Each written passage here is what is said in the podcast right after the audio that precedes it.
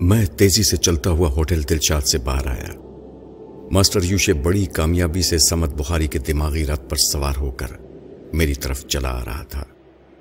میں نے سامنے سے گزرتی ہوئی ٹیکسی کو روک کر ہاکس پہ جانے اور وہاں سے واپس آنے کا کرایہ طے کیا۔ پھر اس کی پچھلی سیٹ پر بیٹھ گیا۔ ٹیکسی چل پڑی۔ اس کے ساتھ ہی میرے خیالات دوڑنے لگے۔ یہ میں شروع ہی سے سمجھتا تھا کہ دشمن کے ذرائع محدود نہیں ہوتے۔ اور پھر ماسٹر یوشے جیسا دشمن، جس کے سامنے مجھ جیسا ٹیلی پیتھی جاننے والا محض ایک تفل مکتب تھا۔ اس کے باوجود میں اپنی پوری ذہانت سے کام لے رہا تھا۔ میں اس وقت یہ بھی سوچ رہا تھا کہ ہاکس پے کی طرف جانا بھی مناسب نہیں ہے۔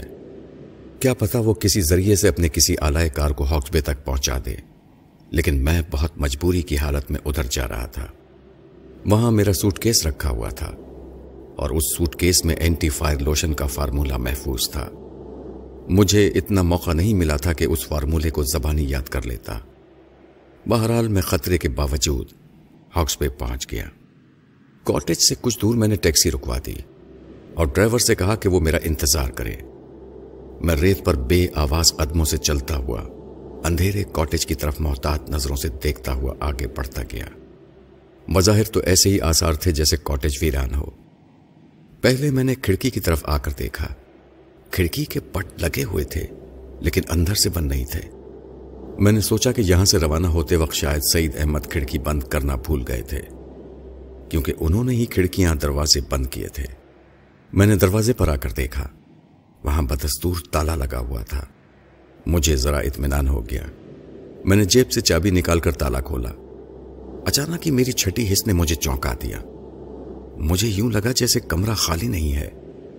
سمندر کے شور کے باوجود میں نے ہلکی سی آہٹ سنی تھی۔ کاٹیج کا فرش لکڑی کے تختوں کا بنایا گیا تھا۔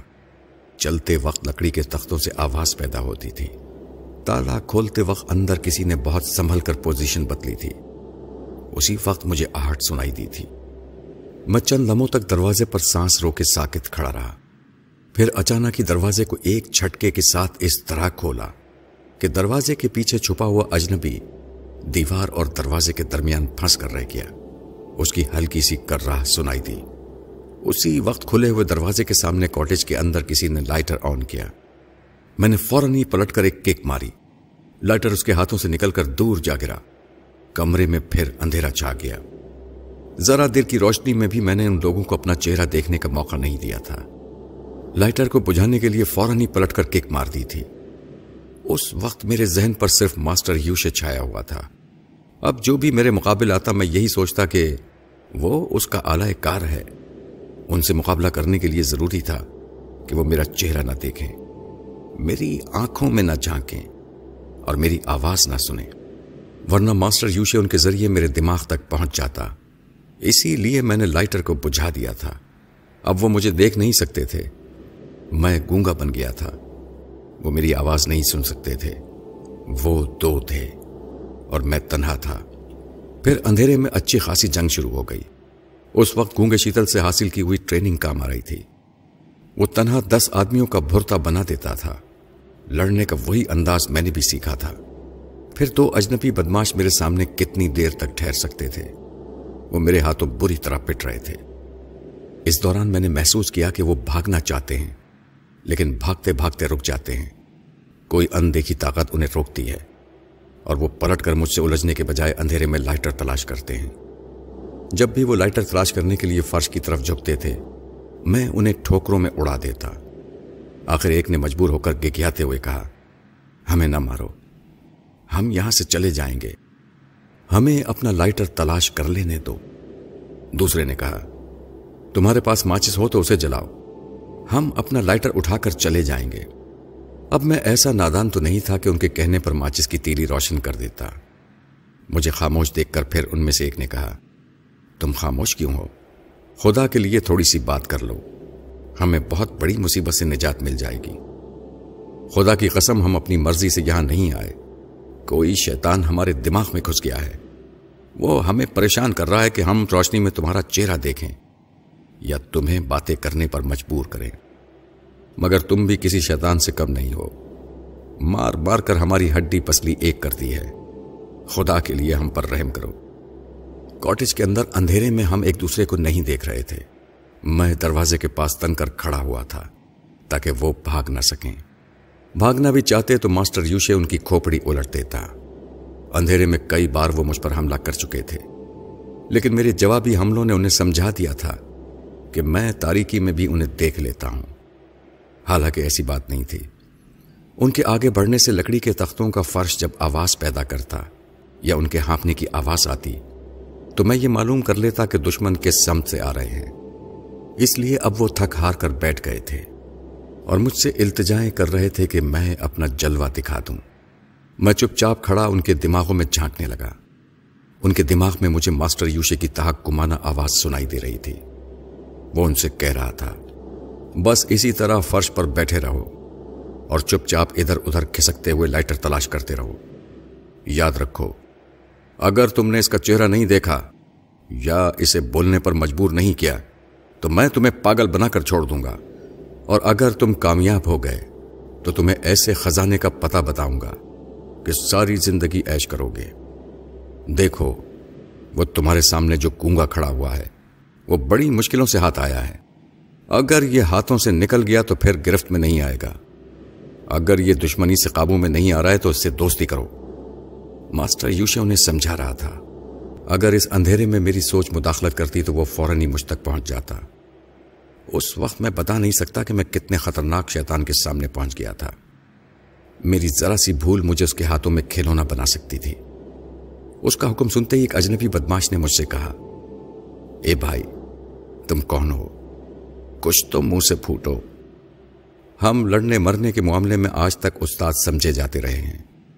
مگر تم تو ہمارے بھی استاد نکلے۔ ہم تمہارے دوست بننا چاہتے ہیں۔ جو کچھ ہوا اسے بھول جاؤ۔ آؤ ہم دوستوں کی طرح گلے لگ جائیں۔ وہ دونوں اٹھ کر کھڑے ہو گئے۔ اندھیرے میں ان کا سیاہ خاکہ نظر آ رہا تھا۔ میں نے بھی دوست بن کر گلے لگنے کے لیے اپنے دونوں بازو پھیلا دیے۔ اس کے ساتھ ہی میں ان کے ذہن کو پڑھ رہا تھا۔ وہ سوچ رہے تھے، یہ گونگا اجنبی ناقابل شکست ہے۔ ہم دونوں اس سے بیک وقت لپٹ کر بھی اسے بے بس نہیں کر سکتے۔ یہی بہتر ہے کہ ہم سچ مچ اس سے دوستی کریں، پھر اس کے ساتھ دوستانہ ماحول میں بیٹھ کر باتیں کریں۔ مگر نہیں، یہ تو واقعی گونگا معلوم ہوتا ہے کیا خاک باتیں کرے گا۔ ہم دوستی کرتے ہی اسے سگریٹ کی آفر کریں گے۔ ایسی صورت میں وہ ماچس کی تیلی ضرور روشن کرے گا۔ پھر ہمارا کام بن جائے گا۔ ہم اس کا چہرہ دیکھ لیں گے۔ اس کے بعد اس شیطان سے ہمیشہ کے لیے نجات مل جائے گی، جو ہمارے دماغ میں کھسا ہوا ہے۔ یہ سوچتے ہوئے وہ میرے قریب آئے۔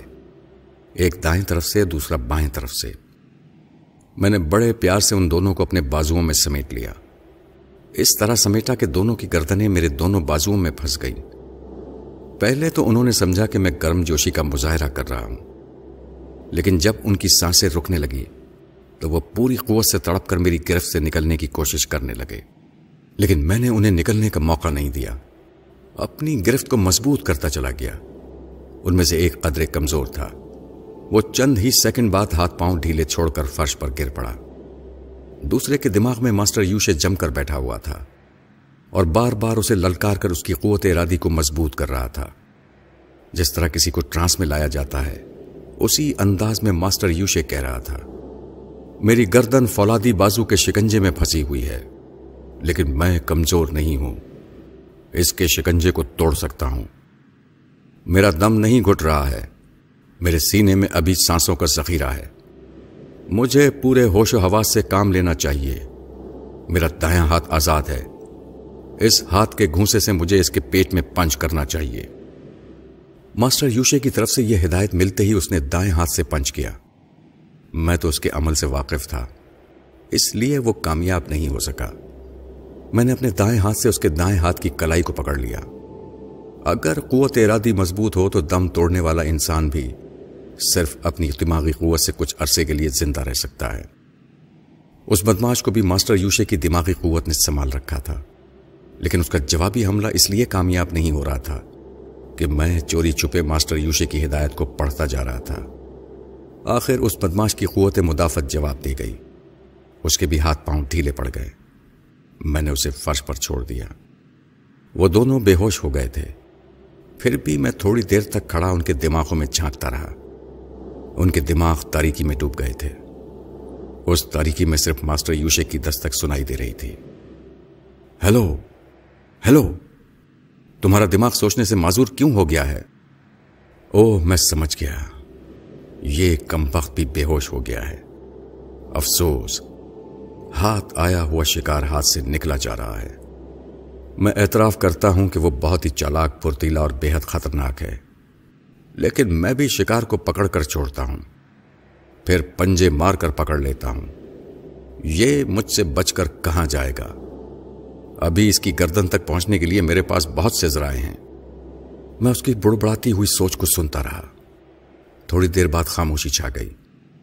جب مجھے پوری طرح یقین ہو گیا کہ فی الحال میرے لیے کوئی خطرہ نہیں ہے، تو میں نے ماچس کی تیلی روشن کی اور اپنے سوٹ کیس کے پاس آ کر اسے کھول کر دیکھنے لگا کہ کہیں کوئی چیز غائب تو نہیں ہو گئی ہے۔ سوٹ کیس میں میرا تمام سامان موجود تھا۔ صرف اینٹی فائر لوشن کا فارمولا غائب ہو گیا تھا۔ چوری کرنے والے ابھی فرش پر بے ہوش پڑے تھے۔ میں نے فوراً ہی دونوں کی تلاشی لی۔ وہ فارمولا پھر میرے ہاتھ آ گیا۔ میں نے اسے سوٹ کیس میں رکھنے کے بجائے اپنی جیب میں رکھ لیا۔ تاکہ مجھے جب بھی موقع ملے میں اسے اپنی یادداشت میں محفوظ کر سکوں۔ اسی وقت دور سے ٹیکسی کا ہارن سنائی دیا۔ مجھے احساس ہوا کہ بہت دیر ہو گئی ہے۔ ڈرائیور میرا انتظار کر رہا ہے۔ میں نے سوٹ کیس کو بند کیا اور اسے لے کر کاٹیج سے باہر آ گیا۔ اس شہر میں رہنا خطرے سے خالی نہیں تھا۔ یہاں ماسٹر یوشے کے بہت سے ذرائع تھے۔ جب ان ذرائع سے وہ ہاکسبے کے ویران علاقے میں پہنچ سکتا تھا، تو شہر کی شاہراہوں پر بھی مجھے آسانی سے گھیر سکتا تھا۔ ٹیکسی کی پچھلی سیٹ پر آ کر بیٹھنے تک میری سمجھ میں نہیں آیا کہ مجھے پناہ کے لیے کہاں جانا چاہیے۔ ٹیکسی ڈرائیور نے پوچھا، اب کہاں جانا ہے صاحب؟ میرے دماغ نے فوراً ہی مجھے سمجھایا کہ لاری اڈے کی طرف چلنا چاہیے۔ میں نے ڈرائیور کو اسی طرف چلنے کے لیے کہا۔ جب ٹیکسی چل پڑی تو میں اپنے اس فیصلے پر غور کرنے لگا۔ میرا دماغ اکثر میری صحیح رہنمائی کرتا ہے۔ میں اس شہر سے نکل جانا چاہتا تھا۔ اس کے لیے میں ریلوے اسٹیشن یا ایئرپورٹ کا رخ کرتا۔ اس دوران ماسٹر یوشے میری حیثیت کو بھی سمجھ چکا ہوگا کہ میں معمولی حیثیت کا آدمی نہیں ہوں۔ اگر شہر چھوڑنا چاہوں گا تو ایئرپورٹ کا رخ کروں گا۔ یا ایئر کنڈیشن کوچ میں سفر کرنے کے لیے ریلوے اسٹیشن جاؤں گا۔ وہ دونوں اڈوں پر اپنے آلائے کاروں کو پھیلا دیتا اور اس کے آلائے کار ہر مسافر کو سونگتے پھرتے۔ لہذا یہی مناسب تھا کہ میں ایک معمولی آدمی کی طرح بس میں سفر کرتا۔ لاری اڈے پہنچ کر میں نے ٹیکسی ڈرائیور کو پچاس روپے دے کر اسے خوش کر دیا۔ پھر وہاں سے ایک بس میں بیٹھ کر حیدرآباد کی طرف روانہ ہو گیا۔ اس دوران میں نے صرف ایک بار ٹیکسی ڈرائیور سے بات کی تھی۔ یعنی اسے لاری اڈے کی طرف چلنے کے لیے کہا تھا۔ اس کے بعد میں نے فیصلہ کیا کہ مجھے گونگا بن کر رہنا چاہیے۔ نہ جانے کہاں اور کس وقت ماسٹر یوشے کے کسی آدمی سے سامنا ہو جائے۔ کچھ عرصے تک گونگا بنا رہنے میں کوئی مذائقہ نہیں تھا۔ سنا ہے کہ خاموشی بہت سے جھگڑوں کا تصفیہ کر دیتی ہے۔ میں اس کہاوت کو عملی طور پر آزمانے لگا۔ اس طرح یہ فائدہ ہوا کہ مجھے گونگا سمجھ کر کسی نے مجھ سے بات کرنے کی زحمت گوارا نہیں کی۔ میں آرام سے سیٹ کی پوچھ سے ٹیک لگا کر، اس کے بعد اپنی جیب سے اینٹی فائر لوشن کا فارمولا نکال کر اسے سبق کی طرح یاد کرنے لگا۔ حیدرآباد پہنچنے تک کوئی ایسا واقعہ پیش نہیں آیا جس کا میں ذکر کر سکوں۔ وہاں ریلوے اسٹیشن پہنچ کر میں نے پنڈی کے لیے ایک ایئر کنڈیشن کوچ میں اپنے لیے برتھ ریزرو کروا لی۔ شام تک ٹرین کا انتظار کرنے کے لیے ویٹنگ روم میں ٹھہر گیا۔ میں اپنے گونگے پن پر خوش تھا۔ کیونکہ خاموشی کے باعث مجھے فارمولا یاد کرنے کا زیادہ موقع مل رہا تھا۔ زبان والے میرے قریب آ کر مجھ سے دور ہو جاتے تھے، لیکن ویٹنگ روم میں بدقسمتی سے ایک گونگے سے سابقہ پڑ گیا۔ مجھے گونگے شیتل کے ساتھ رہ کر یہ معلوم ہو گیا تھا کہ گونگوں کے مخصوص اشارات کیا ہوتے ہیں اور وہ کس طرح اپنا مطلب بیان کرتے ہیں۔ اس لیے میں ایک کامیاب گونگے کی طرح اس سے باتیں کرتا رہا، مگر بور ہوتا رہا۔ شام تک اس باتونی گونگے کی صحبت میں رہ کر مجھے یہ محسوس ہوا جیسے میں سچ مچ قوت گویائی سے محروم ہو گیا ہوں۔ میں نے بارہا اس سے پیچھا چھڑانے کی کوشش کی، مگر اس خدا کے بندے کو اتنی بڑی دنیا میں اپنا جیسا ایک بندہ مل گیا تھا۔ وہ میرا ساتھ چھوڑنے کے لیے آمادہ نہیں تھا۔ آخر میں نے جلا کر زبان کھولی، خدا کے لیے میرا پیچھا چھوڑ دو۔ میں تمہاری طرح گونگا نہیں ہوں، زبان رکھتا ہوں۔ اب جاؤ یہاں سے۔ وہ مجھے حیرانی سے آنکھیں پھاڑ کر دیکھنے لگا۔ پھر وہ ہاتھ اٹھا کر غصے سے کوسنے لگا کہ میں گونگا بن کر اس کا مذاق اڑا رہا تھا۔ بہرحال اس نے میرا پیچھا چھوڑ دیا۔ اس کے جانے کے بعد مجھے افسوس ہوا کیونکہ اس کے ساتھ میرا اچھا وقت گزر گیا تھا۔ شام کو ٹرین میں سوار ہوا تو اس وقت مجھے اپنی تنہائی کا افسوس نہیں تھا، کیونکہ اتنے ہنگاموں سے گزرنے کے بعد میں خود ہی تنہا رہ کر یہ سوچ رہا تھا کہ پچھلے ہنگاموں میں میں نے کیا کھویا ہے اور کیا پایا ہے۔ اپنے کوچ کی ایک برف پر آرام سے لیٹ کر جب میں نے پچھلی جد و جہد کا حساب کیا، تو بہت سی کامیابیاں اور ناکامیاں سامنے آئیں۔ میری سب سے بڑی کامیابی یہ تھی کہ میں نے اب تک ماسٹر یوشے جیسے خطرناک دشمن سے خود کو بچا رکھا تھا۔ اس کی گرفت میں آتے آتے نکل گیا تھا۔ دوسری بڑی کامیابی یہ تھی کہ میں نے اینٹی فائر لوشن کا فارمولہ حاصل کر لیا تھا اور اسے اپنی یادداشت میں محفوظ بھی کر لیا تھا۔ میری یادداشت بہت مضبوط ہے۔ ایک بار جسے دیکھ لیتا ہوں یا پڑھ لیتا ہوں، اسے کبھی نہیں بھولتا۔ اینٹی فائر لوشن کی شیشی بھی میرے پاس محفوظ تھی۔ اس لیے میں نے اس کاغذی فارمولے کو پھاڑ کر پھینک دیا۔ اس کے بعد ایک ناکامی یاد آئی۔ اور وہ یہ کہ بیل منڈو سے مائکرو فلم حاصل نہیں کر سکا تھا۔ میں ناکامی کو اپنی توہین سمجھتا ہوں۔ لیکن ایسا ضدی اور احمق بھی نہیں ہوں کہ جان بوجھ کر کسی گہری کھائی میں چھلانگ لگا دوں۔ ماسٹر یوشے کا دماغ ایک گہری کھائی کی طرح تھا، جس میں گرنے کے بعد دوبارہ وہاں سے نہیں نکل سکتا تھا۔ اس خطرناک کھائی سے دور بھاگنے کے لیے ضروری تھا کہ میں بیل منڈو کے قریب نہ جاتا۔ اس سے دور بھاگنے کے باوجود اس کی مصنوعی ناک اور ناک کے نتنے میں چھپی ہوئی مائکرو فلم یاد آتی رہتی تھی۔ لیکن اب میں اسے حاصل کرنے کی کوئی تدبیر نہیں کر سکتا تھا۔ ڈنر کے وقت بوفے کار میں جانے کے لیے میں نے لباس تبدیل کیا۔ نیوی بلو سوٹ اور نکٹائی پہننے کے بعد میں نے تاریخ شیشوں کی اینک آنکھوں پر لگائی تاکہ اچانک کسی دشمن کا سامنا ہو تو وہ فوراً ہی میری آنکھوں تک نہ پہنچ سکے۔ پوری طرح تیار ہونے کے بعد جب میں آئینے کے سامنے آیا تو سب سے پہلے اپنی خوبروئی پر عاشق ہو گیا۔ اس کے بعد مکمل سکون سے میں نے احتیاطی تدابیر پر غور کیا۔ میں گونگا تھا۔ ماسٹر یوشے میرے لہجے اور سوچ کے انداز کو نہیں پکڑ سکتا تھا۔ میری آنکھوں پر سیاہ چشمہ تھا۔ اس کا کوئی آلائے کار میری آنکھوں میں آنکھیں ڈال کر ماسٹر یوشے کے لیے میرے دماغ تک پہنچنے کا راستہ نہیں بنا سکتا تھا۔ میں نے اپنے دماغ کے چاروں طرف مکمل تدابیر کی آہنی فصیل کھڑی کر دی تھی۔ اس فصیل کو توڑنے کے لیے دشمنوں کو پسینہ آ جاتا۔ صبح کی دھیمی دھیمی روشنی کھڑکی کے باہر نظر آ رہی تھی۔ میں نے آنکھیں بند کر کے اپنے دماغ کو ہدایت کی کہ دن کے گیارہ بجے میری آنکھ کھل جائے۔ اس کے بعد میں نیند کے اندھیروں میں گم ہو گیا۔ حسب ہدایت ٹھیک گیارہ بجے میری آنکھ کھل گئی۔ بستر سے اٹھ کر ضروریات سے فارغ ہونے کے بعد میں نے یوگا کی مشقیں شروع کی۔ اس کے بعد میں لباس پہن کر باہر نکلنے کی تیاری کرنے لگا۔ باہر نکلنے سے پہلے دوستوں اور دشمنوں کے دماغ میں جھانکنا ضروری تھا، تاکہ ان کی مصروفیات کا علم ہوتا رہے۔ میں نے آرام سے برت پر بیٹھ کر سب سے پہلے بیل منڈو کی طرف توجہ دی، کیونکہ ماسٹر یوشے میرے سلسلے میں سب سے زیادہ اسے پریشان کر رہا تھا۔ اس وقت بیل منڈو سمندر کے ساحل پر تنہا کھڑا ہوا تھا اور اپنے آئندہ پروگرام کے متعلق سوچ رہا تھا۔ اس کے آئندہ پروگرام کا تعلق بھی مجھ سے ہی تھا۔ اس وقت وہ سوچ رہا تھا۔ خدا کا شکر ہے کہ آخر قاتل کا نام اور پتہ معلوم ہی ہو گیا۔ میں دوپہر کی فلائٹ سے لاہور جاؤں گا اور شام تک اس قاتل کے رشتہ داروں تک پہنچ جاؤں گا۔ واقعی یہ ٹیلی پیتھی جاننے والے شیطان سے کم نہیں ہوتے۔ پاتال میں چھپنے والے مجرموں تک بھی پہنچ جاتے ہیں۔ میں نہیں جانتا کہ یہ ٹیلی پیتھی جاننے والا کہاں ہے۔ اسی شہر میں ہے یا مجھ سے ہزاروں میل دور ہے۔ لیکن حیرانی کی بات یہ ہے کہ وہ سوچ کا سفر طے کرتے ہوئے لاہور کے اس کے رشتہ داروں تک پہنچ گیا ہے۔ بیل منڈو کی سوچ پڑتے ہی میرا سارا سکون درم برہم ہو گیا۔ میری نگاہوں کے سامنے میری پھپھی اور زرینہ کا چہرہ گھوم گیا۔ ان کے ساتھ فرزانہ اور پپو بھی تھے اور گونگا شیتل بھی تھا۔ آج شام تک ان سب پر بیل منڈو کا عذاب نازل ہونے والا تھا۔ وہ ان لوگوں سے میرا پتہ معلوم کرنے کے لیے اور میرے متعلق معلومات حاصل کرنے کے لیے ان پر ظلم کر سکتا تھا۔ ناکامی کی صورت میں انہیں اذیتیں پہنچا کر مار بھی سکتا تھا۔ اسے ناکامی اس لیے ہوتی کہ پپی اور فرزانہ میرے متعلق کچھ نہیں جانتی تھی اور نہ ہی یہ بتا سکتی تھیں کہ میں کہاں پایا جا سکتا ہوں۔ مجھے یہ معلوم کرنا تھا کہ ماسٹر یوشے میرے لاہور کے پتے سے کس طرح واقف ہو گیا۔ اس مقصد کے لیے مجھے بیل منڈو کے دماغ سے چپکے رہنے کی ضرورت تھی۔ مگر اس سے پہلے مجھے اپنے عزیزوں کی حفاظت بھی کرنی تھی۔ یہ سوچ کر میں نے پھپھی سے دماغی رابطہ قائم کیا۔ اس وقت پھپھی لاہور چھوڑ کر شاہ کوٹ جانے کی تیاری کر رہی تھی میں نے ان کے دماغ پر دستک دی تو وہ خوشی سے کھل گئیں۔ انہوں نے ممتا بھرے انداز میں سوچا، بیٹے، آج اتنے دنوں کے بعد پھپھی کی یاد آئی ہے۔ میں نے سوچ کے ذریعے کہا، پھپھی جان، آپ جانتی ہیں کہ میں بہت مصروف زندگی گزارتا ہوں۔ جب تک آپ لوگوں کی طرف سے اطمینان رہتا ہے، اس وقت تک میں بے فکری سے اپنی جد و جہد میں مصروف رہتا ہوں۔ ابھی اس لیے یاد کیا ہے کہ میرا ایک خطرناک دشمن شام تک وہاں پہنچنے والا ہے۔ وہ مجھے تلاش کر رہا ہے۔ فی الحال میں اس کے سامنے آنا نہیں چاہتا۔ اس لیے وہ آپ لوگوں کو پریشان کر کے مجھے سامنے آنے پر مجبور کرے گا۔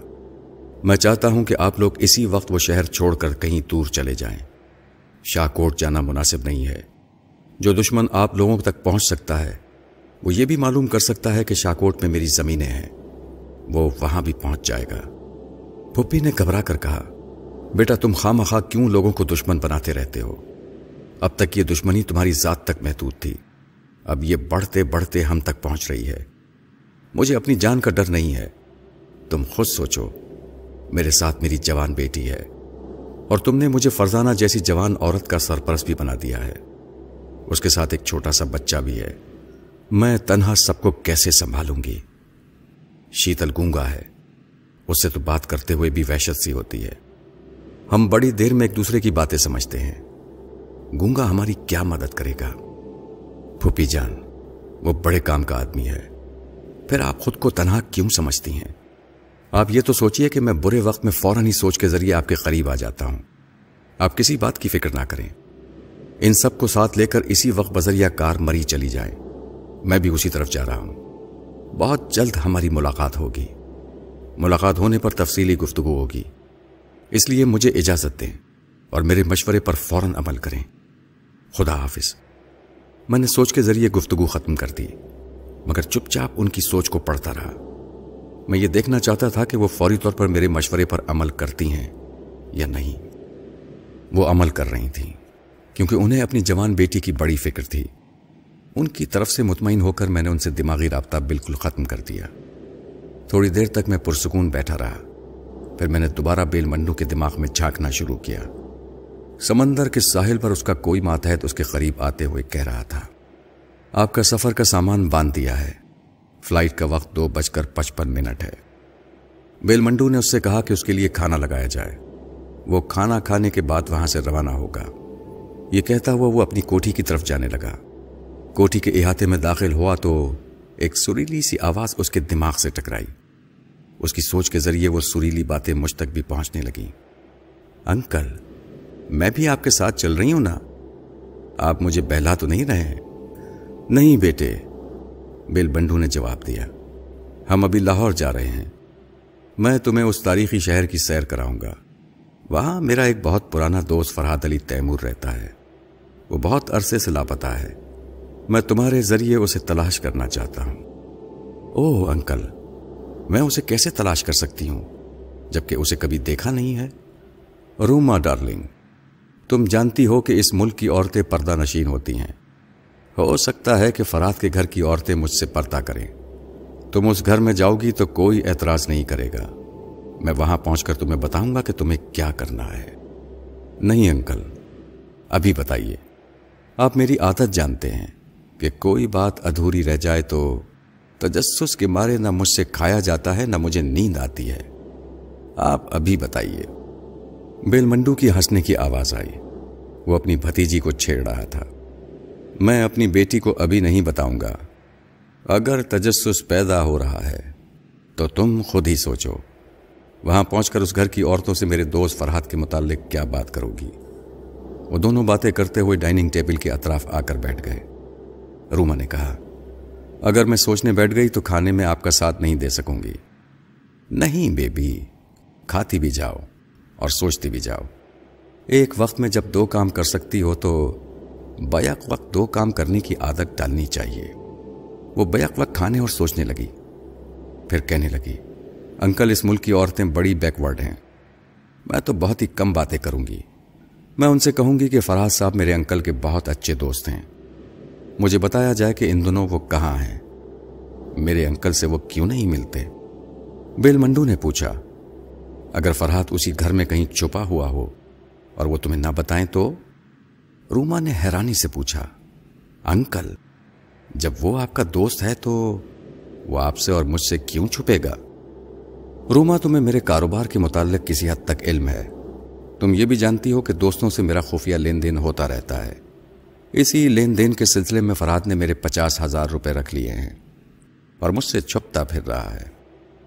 او انکل، تب تو آپ ضرور کوئی ہنگامہ کریں گے۔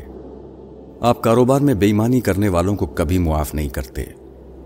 اگر وہاں بہت زیادہ گڑبڑ ہوگی تو میں آپ کے ساتھ نہیں جاؤں گی۔ بیبی، بیل منڈو ایک آہنی قلعہ ہے۔ جب تک تم اس قلعے میں پناہ لے رہی ہو، کوئی تمہیں آنکھ اٹھا کر بھی نہیں دیکھ سکے گا۔ سینکڑوں مرد اور عورتیں میرے ماتحت کام کرتے ہیں۔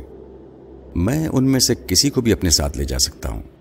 تمہیں اس لیے لے جا رہا ہوں کہ تم ایک عرصے سے لاہور، پنڈی، اسلام آباد اور مری کی سیر کرنے کی ضد کر رہی ہو۔ تمہاری یہ ضد بھی پوری ہو جائے گی اور میرا کام بھی بن جائے گا۔ کام بہت معمولی سا ہے۔ تمہیں فرحات کے گھر میں پہنچ کر فرحات کے متعلق گفتگو کرتے وقت یہ خواہش ظاہر کرنی ہے کہ تم ان کی کوٹھی کو اندر سے دیکھنا چاہتی ہو۔ جب تمہیں دیکھنے کا موقع ملے گا تو تم وہاں کے ایک ایک کمرے اور ایک ایک کوریڈور کو اچھی طرح ذہن نشین کر لینا۔ کون سا راستہ کس کمرے کی طرف جاتا ہے؟ اور کھڑکی کے دروازے کس طرف کھلتے ہیں؟ تمہاری یادداشت بہت اچھی ہے۔ جب تم مجھے وہ تمام تفصیلات بتا دو گی، تو پھر میں اپنی تدبیر سے فرحت تک پہنچ جاؤں گا۔ دوسرے دن میرے ماتحت بھی وہاں پہنچ جائیں گے۔ تمام معلومات مجھے حاصل ہو چکی تھیں۔ میں نے یہ بھی دیکھ لیا کہ ماسٹر یوشے کس طرح بیل منڈو جیسے ضدی اور خطرناک انسان کو کٹ پتلی کی طرح نچا رہا ہے۔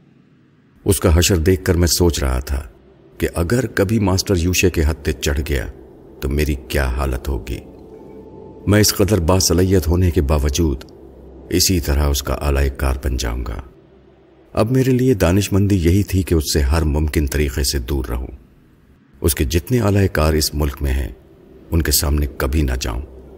اگر کبھی سامنا ہو جائے تو انہیں ہمیشہ کے لیے ختم کر دوں۔ پنڈی پہنچ کر میں نے ایک ٹیکسی حاصل کی۔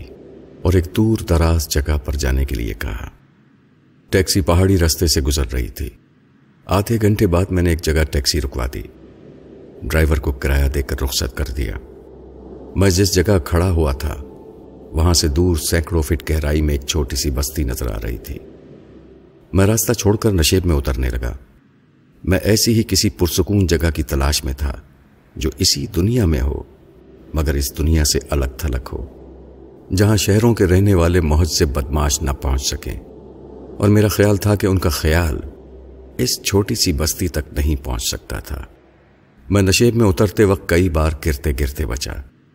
ایسی جگہ شہر کی سپاٹ اور چکنی سڑکوں پر چلنے والوں کے لیے اچھی خاصی ورزش ہو جاتی ہے۔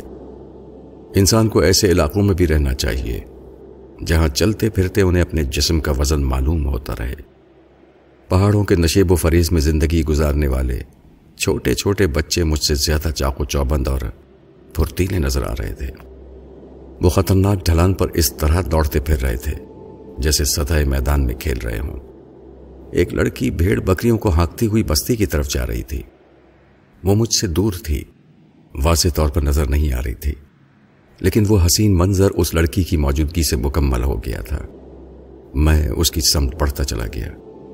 بستی کے قریب پہنچ کر ہمارا درمیانی فاصلہ کم ہو گیا۔ میں نے اسے آواز دی۔ اے لڑکی، سنو، وہ ٹھٹک کر کھڑی ہو گئی۔ اس نے پلٹ کر مجھے دیکھا تو میں ٹھٹک کر چند لمحوں کے لیے اپنی جگہ پر ساکت ہو گیا۔ اس کی کٹورا جیسی سیاہ آنکھوں کو دیکھتے ہی مجھے یوں لگا جیسے وہ ہیپناٹائز کرنا جانتی ہو۔ اس کے دیکھنے کے انداز میں اتنی کشش تھی کہ میں کشاں کشاں اس کے قریب پہنچ گیا۔ وہ پہاڑی آنکھیں تھیں، شہری زندگی کی خلاصت اور مکاریوں سے پاک تھیں۔ مناظر فطرت سے معصومیت کا درس لیتی تھیں اور سبک رو بادلوں کی طرح دل کو چوتی ہوئی نکل جاتی تھی۔ ہیپنوٹزم کا مطلب اگر سہر زدہ کرنا ہے، تو وہ آنکھیں علم تنویم سے ناشنا ہونے کے باوجود سہر زدہ کر دیتی تھی۔ وہ جنگل کی ہرنی کی طرح بے زبان ہو گئی اور سہمی ہوئی نظروں سے مجھے دیکھنے لگی۔ میں نے کہا، میں ایک مسافر ہوں۔ کیا اس بستی میں کہیں ڈاک بنگلہ ہے؟ اس نے خاموشی سے اسبات میں سر ہلایا اور پلٹ کر بستی کی طرف بھاگنے لگی۔ نشیب میں اترنے کے دوران میں دو مکانوں سے گزرنے کے بعد تیسرے مکان کے پچھواڑے رک گیا۔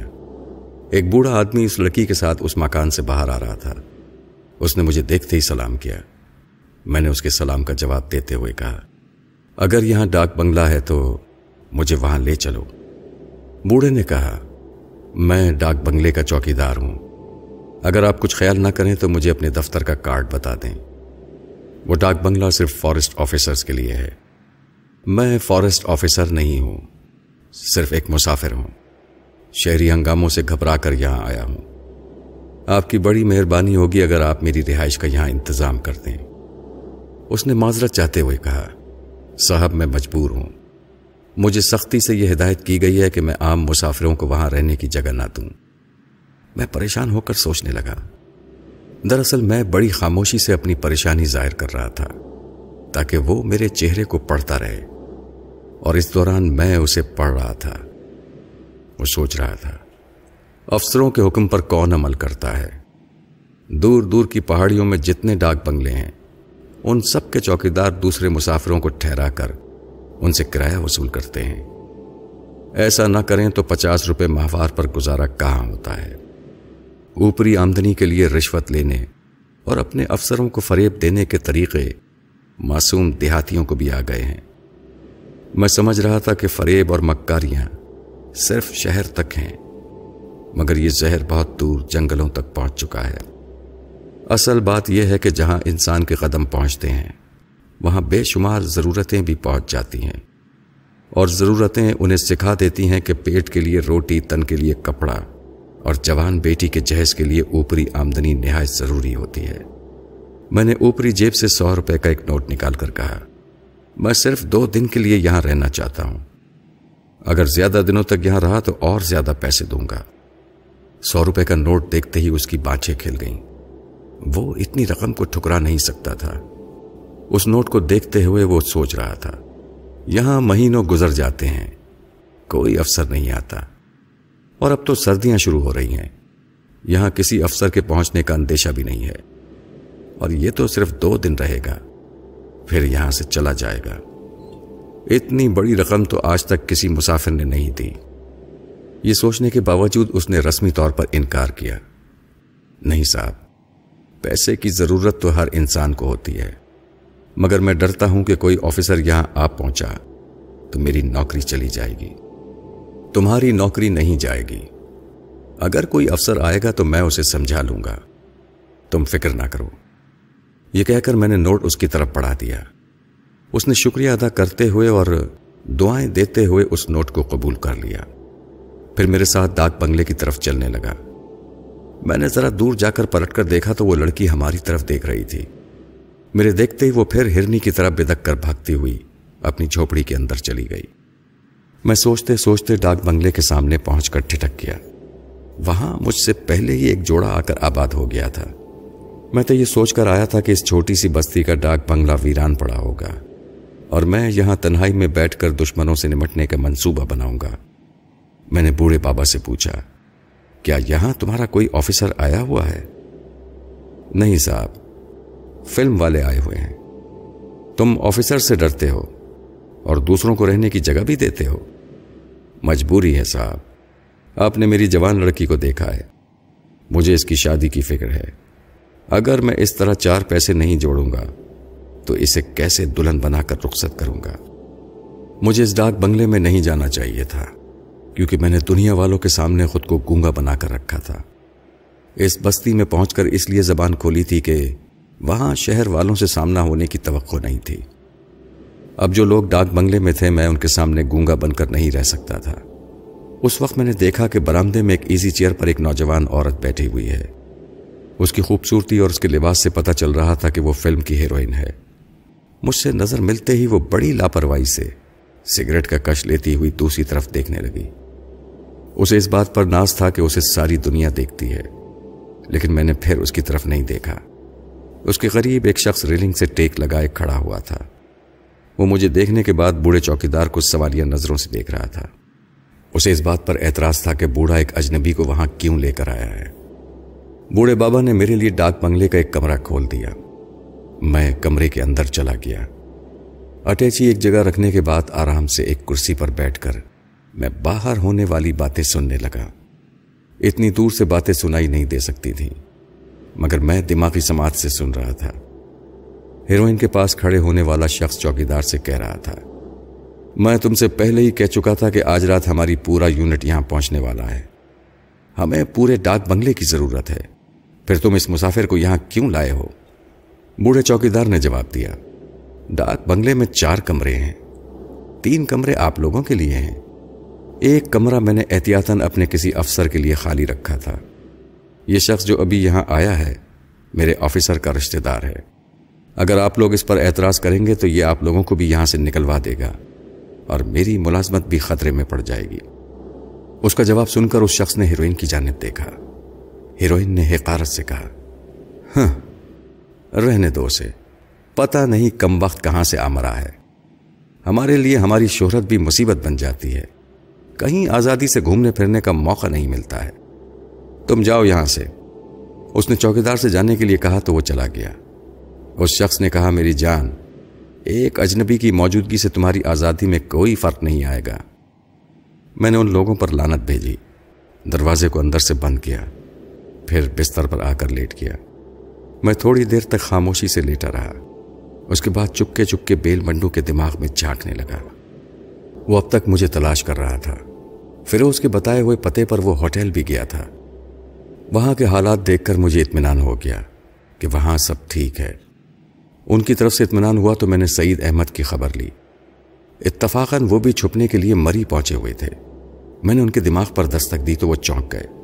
پھر فوراً ہی شکایت کرنے لگے۔ فراد تم کہاں غائب ہو گئے تھے؟ مجھے معلوم تو ہونا چاہیے کہ تم کیا کر رہے ہو۔ میں ان کے اطمینان کے لیے تمام واقعات سنانے لگا۔ جب انہیں معلوم ہوا کہ میں کس قدر مصروف اور دشمن کس طرح میرے پیچھے سائے کی طرح لگے ہوئے ہیں، تو وہ پریشان ہو کر بولے۔ یہ ماسٹر یوشے واقعی شیطان ہے۔ آخر اس سے کب پیچھا چھٹے گا؟ میں نے جواب دیا۔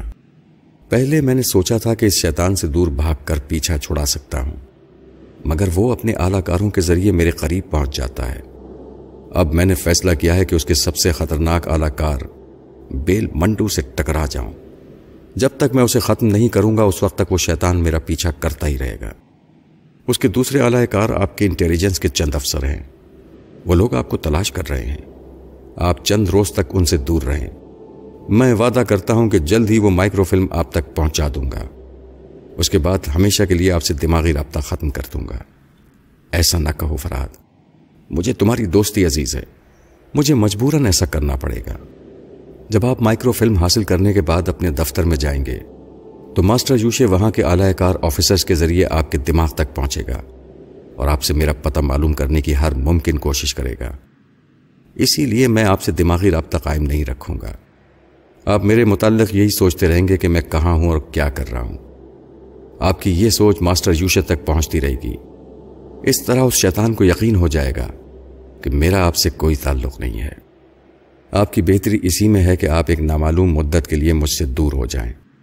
خدا کو منظور ہوا تو پھر ملیں گے۔ سعید احمد نے بے بسی سے کہا میں اپنی اور تمہاری مجبوریوں کو سمجھتا ہوں۔ مگر جب تک مائکرو فلم حاصل نہیں ہوتی، اس وقت تک مجھ سے رابطہ قائم رکھنا۔ میں نے آئندہ بھی ان سے گفتگو کرنے کا وعدہ کیا اور رابطہ ختم کر دیا۔ اب مجھے بھوک محسوس ہو رہی تھی۔ میں نے اپنے کمرے سے نکل کر دروازے کو لاک کیا اور چوکیدار کے گھر کی طرف جانے لگا۔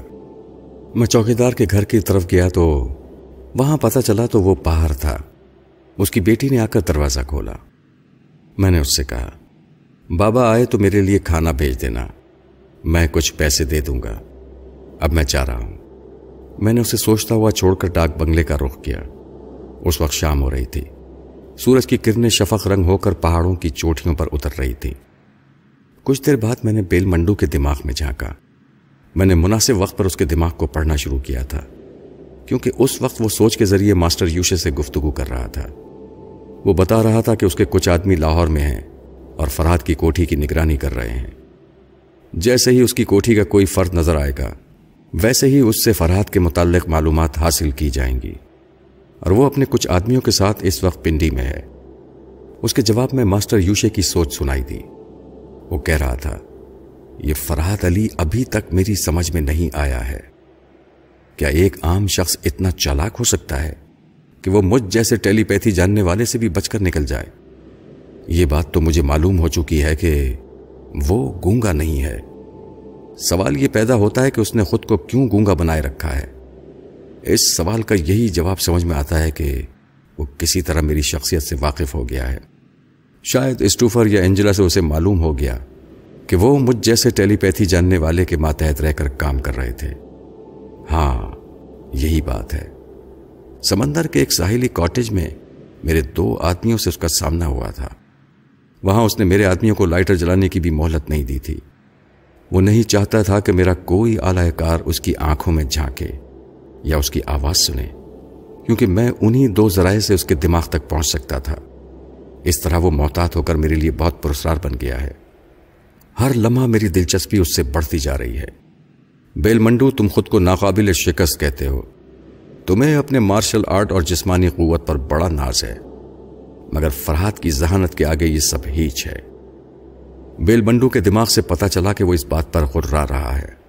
اس کی جھلائی ہوئی سوچ نے کہا، تم اور فرحات دونوں ہی بزدل ہو اگر میری صلاحیتوں کو آزمانا چاہتے ہو، تو ایک بار میرے سامنے آ کر دیکھو۔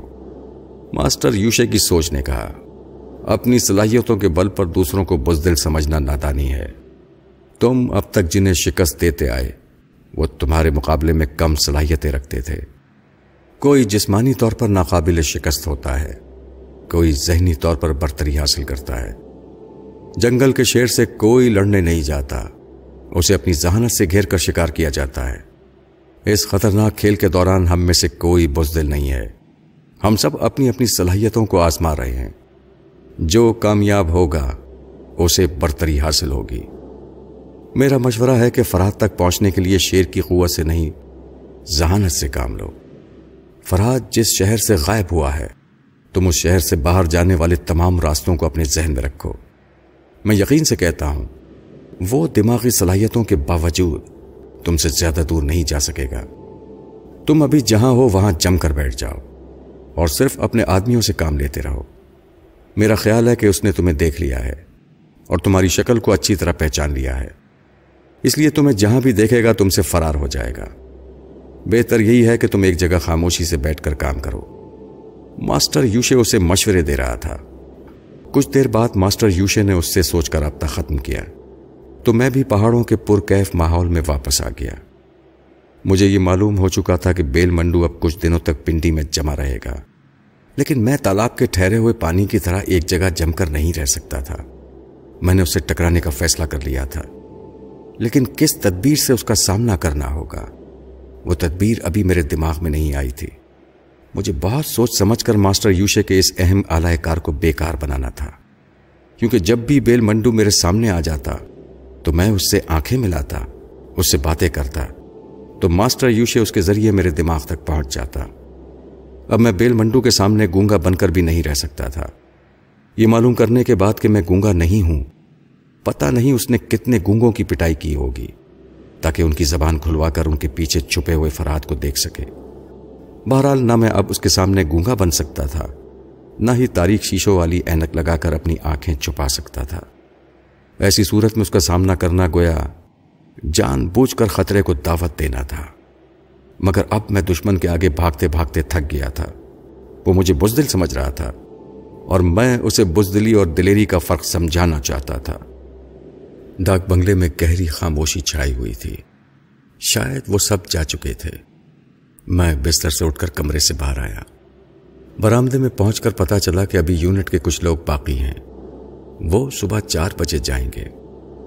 صرف ایک کمرہ رہ گیا تھا، جس میں ساؤنڈ اور لائٹ کے شعبوں سے تعلق رکھنے والے مزدور سونے کے لیے اپنے اپنے بستر بچھا رہے تھے۔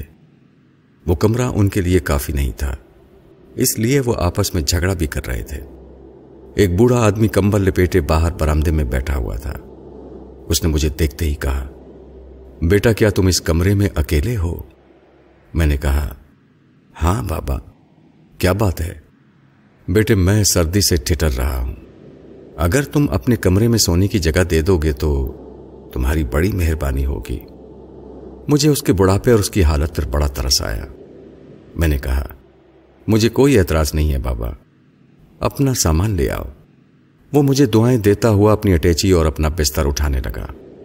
میں نے آگے بڑھ کر اس کے ہاتھ سے بستر لیا تو اس کے دل سے دعائیں نکلنے لگی میں نے اس کے ساتھ کمرے میں داخل ہوتے ہوئے پوچھا، بابا، تم کیا کام کرتے ہو؟ میں میک اپ مین ہوں۔ پھر تو بڑی آمدنی ہوگی۔ بیٹا، یہی سوچ کر تو میں تیس برس پہلے انڈسٹری میں آیا تھا۔ مگر یہاں آ کر معلوم ہوا کہ میک اپ مین اور لائٹ مین سب چراغ کے تیل کی طرح چلتے ہیں۔ انڈسٹری کو روشن کرتے ہیں اور خود مفلسی میں جل جل کر ختم ہو جاتے ہیں۔ میں بہت تجربے کار میک اپ مین ہوں۔ مجھے ایک فلم کے پانچ ہزار ملتے ہیں، لیکن روپے کبھی یکمشت نہیں ملتے۔ مہینوں اور سالوں تک پیچھے پیچھے ہاتھ پھیلائے بھاگنا پڑتا ہے۔ کبھی کبھی تو ہم سو سو اور پچاس پچاس لے کر اپنی رقم وصول کرتے ہیں۔ فلم فلاپ ہو جاتی ہے تو ہمارے پیسے بھی ڈوب جاتے ہیں۔ اس ہنر کے سوا کوئی دوسرا ہنر نہیں آتا۔ اس لیے کسی نہ کسی طرح یہ زندگی گزار رہا ہوں۔ وہ فرش پر اپنا بستر بچھانے لگا۔ میں نے کہا، بابا تم پلنگ پر آ جاؤ۔ میں جوان آدمی ہوں۔ میں نیچے سو جاؤں گا۔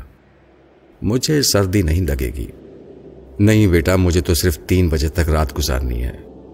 تین بجے کے بعد ہم سب یہاں سے چلے جائیں گے۔ تین بجنے میں ابھی بہت دیر ہے۔ آپ یہاں میرے بستر پر آرام کریں۔ میں نے جبرن بوڑھے میک اپ مین کا ہاتھ پکڑ کر اٹھایا اور اسے اپنے بستر پر پہنچا دیا۔ جہاں نیکی کرنے اور کسی کے کام آنے کا موقع ملے، تو ضرور ایسا کرنا چاہیے، کیونکہ فاضل وقت میں کسی سے نیکی کرنے میں ہمارا ایک پیسہ بھی خرچ نہیں ہوتا۔ بابا بستر پر بیٹھ کر اپنی اٹیچی کھولنے لگا۔ اس کی اٹیچی میں میک اپ کا بہت سا سامان تھا۔ Face powder, lipstick, kajal, mascara, eye shadow مصنوعی پلکیں اور داڑھی مونچھوں کے بال کتنی ہی ایسی چیزیں تھیں جنہیں وہ اٹیچی سے باہر نکال رہا تھا۔ اچانک ہی میرے ذہن میں خیال آیا کہ میں میک اپ کے ذریعے اپنا حلیہ بدل سکتا ہوں۔ اس بوڑھے کو تیس برس کا تجربہ ہے۔ یہ چاہے تو مجھے میک اپ کا بہترین طریقہ سکھا سکتا ہے۔ میں اس کے قریب جا کر بیٹھ گیا اور بڑی دلچسپی سے میک اپ کا ایک ایک سامان اٹھا کر ان کے متعلق اس سے پوچھنے لگا۔ وہ میرے لیے بڑی تفصیل سے معلومات فراہم کر رہا تھا۔ میں نے اس سے پوچھا، بابا، کیا تم مجھے میک اپ کرنا سکھا سکتے ہو؟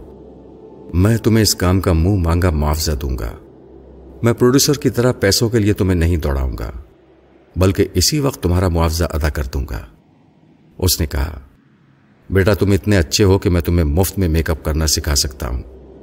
مگر ضرورت انسان کو کسی قدر خود غرض بھی بنا دیتی ہے۔ میری گھر والی بہت بیمار ہے۔ میں اسے بیماری کی حالت میں چھوڑ کر نہیں آنا چاہتا تھا۔ پروڈیوسر نے مجھے سو روپے دے کر وعدہ کیا تھا کہ شوٹنگ کے دوران وہ اور دے گا، مگر ابھی تک ایک پیسہ نہیں دیا۔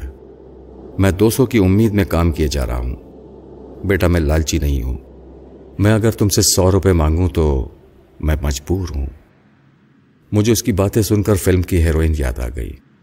یہ کیسے لوگ ہیں؟ بوڑھی بیمار عورت کے لیے سو روپے نہیں دے سکتے۔ بابا، تم نے میری توقع سے بہت کم مانگا ہے۔ میں نہیں جانتا کہ اس گڈی میں کتنے روپے ہیں۔ یہ جتنے بھی ہیں، تمہارے ہیں۔ اسے رکھ لو۔ بوڑھے کا منہ حیرت سے کھل گیا۔ وہ کبھی مجھے اور کبھی نوٹوں کی گڈی کو بے یقینی سے دیکھنے لگا۔ میں نے اس کا ہاتھ پکڑ کر نوٹوں کی گڈی اس کی ہتیلی پر رکھ دی۔ اس کے بوڑھے ہاتھ کانپنے لگے۔ ایسی بات نہیں تھی کہ اس نے اتنے روپے کبھی زندگی میں نہ دیکھے ہوں۔ لیکن وہ روپے اس کے دکھوں کا علاج بن کر اس کی ہتھیلی پر آ گئے تھے۔ اس لیے وہ خوشی سے کانپ رہا تھا۔ اس نے احسان مندی سے میرے ہاتھ کو تھام کر چوم لیا۔ پھر اس نے کہا، میں تمہیں میک اپ کے ذریعے چہرے بدلنے کا ایسا ہنر سکھاؤں گا کہ تم خود اپنے بدلے ہوئے چہرے کو دیکھ کر حیران رہ جاؤ گے۔ میرے پاس چہرہ بدلنے کا ایک ماسک ہے۔ ایسے ماسک باہر کے ملکوں سے آتے ہیں۔ ہمارے ہاں بڑی مشکل سے دستیاب ہوتے ہیں۔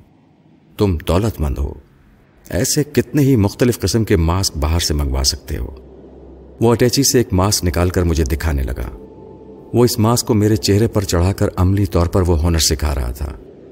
میں ایک ہاتھ سے آئینے کو تھام کر اس میں اپنے آپ کو دیکھتا جا رہا تھا۔ میرا چہرہ بدل رہا تھا۔ اس چہرے کے پیچھے فرات علی کا چہرہ چھپ گیا تھا۔ میں صرف اپنی آنکھوں سے خود کو پہچان رہا تھا۔ میں نے پوچھا، بابا کیا ایسا میک اپ نہیں ہوتا کہ آنکھیں بھی بدل جائیں۔ میری بات سن کر اس نے ایک چھوٹا سا گتے کا ڈبا نکالا، جس پر مخمل کا کپڑا منڈا ہوا تھا۔ اس ڈبے میں آئی لینس رکھے ہوئے تھے۔ بوڑھے نے ایک آئی لینس اٹھا کر کہا، اپنی ایک آنکھ کھلی رکھنے کی کوشش کرو۔ تمہیں تکلیف تو ہوگی، مگر تھوڑی دیر میں تمہاری آنکھیں بدل جائیں گی۔ میں نے اس کی ہدایت کے مطابق آنکھیں کھلی رکھنے کی کوشش کی۔ وہ اینک لگائے میری بائیں آنکھ میں اس لینس کو جمانے کی کوشش کر رہا تھا۔ مجھے واقعی تکلیف ہو رہی تھی۔ آنکھوں سے پانی بہ رہا تھا، مگر کچھ سیکھنے کے لیے اور کسی قابل بننے کے لیے تکلیفیں برداشت کرنا ہی پڑتی ہیں۔ جب میری دونوں آنکھوں میں دو آئی لینس اچھی طرح بٹھا دیے گئے، تو میں نے آئینے میں اپنی صورت دیکھی۔ میں نے آئینے میں ایک اجنبی کو دیکھا۔ آئینے کے ادھر میں تھا، میں خود کو نہیں پہچان رہا تھا۔ میں نے بابا کا ہاتھ تھم کر کہا، بابا، واقعی تم نے کمال کر دیا۔ یہ آئی لینس مجھے دے دو۔ بولو اس کی کیا قیمت ہے؟ بوڑھے نے کہا، تم نے تو مجھے اتنے روپے دے دیے ہیں جو اس آئی لینس کی قیمت سے بھی بہت زیادہ ہیں۔ اگر میں اسے دے کر تمہارے احسان کا کچھ بدلہ چکا سکتا ہوں، تو اسے رکھ لو۔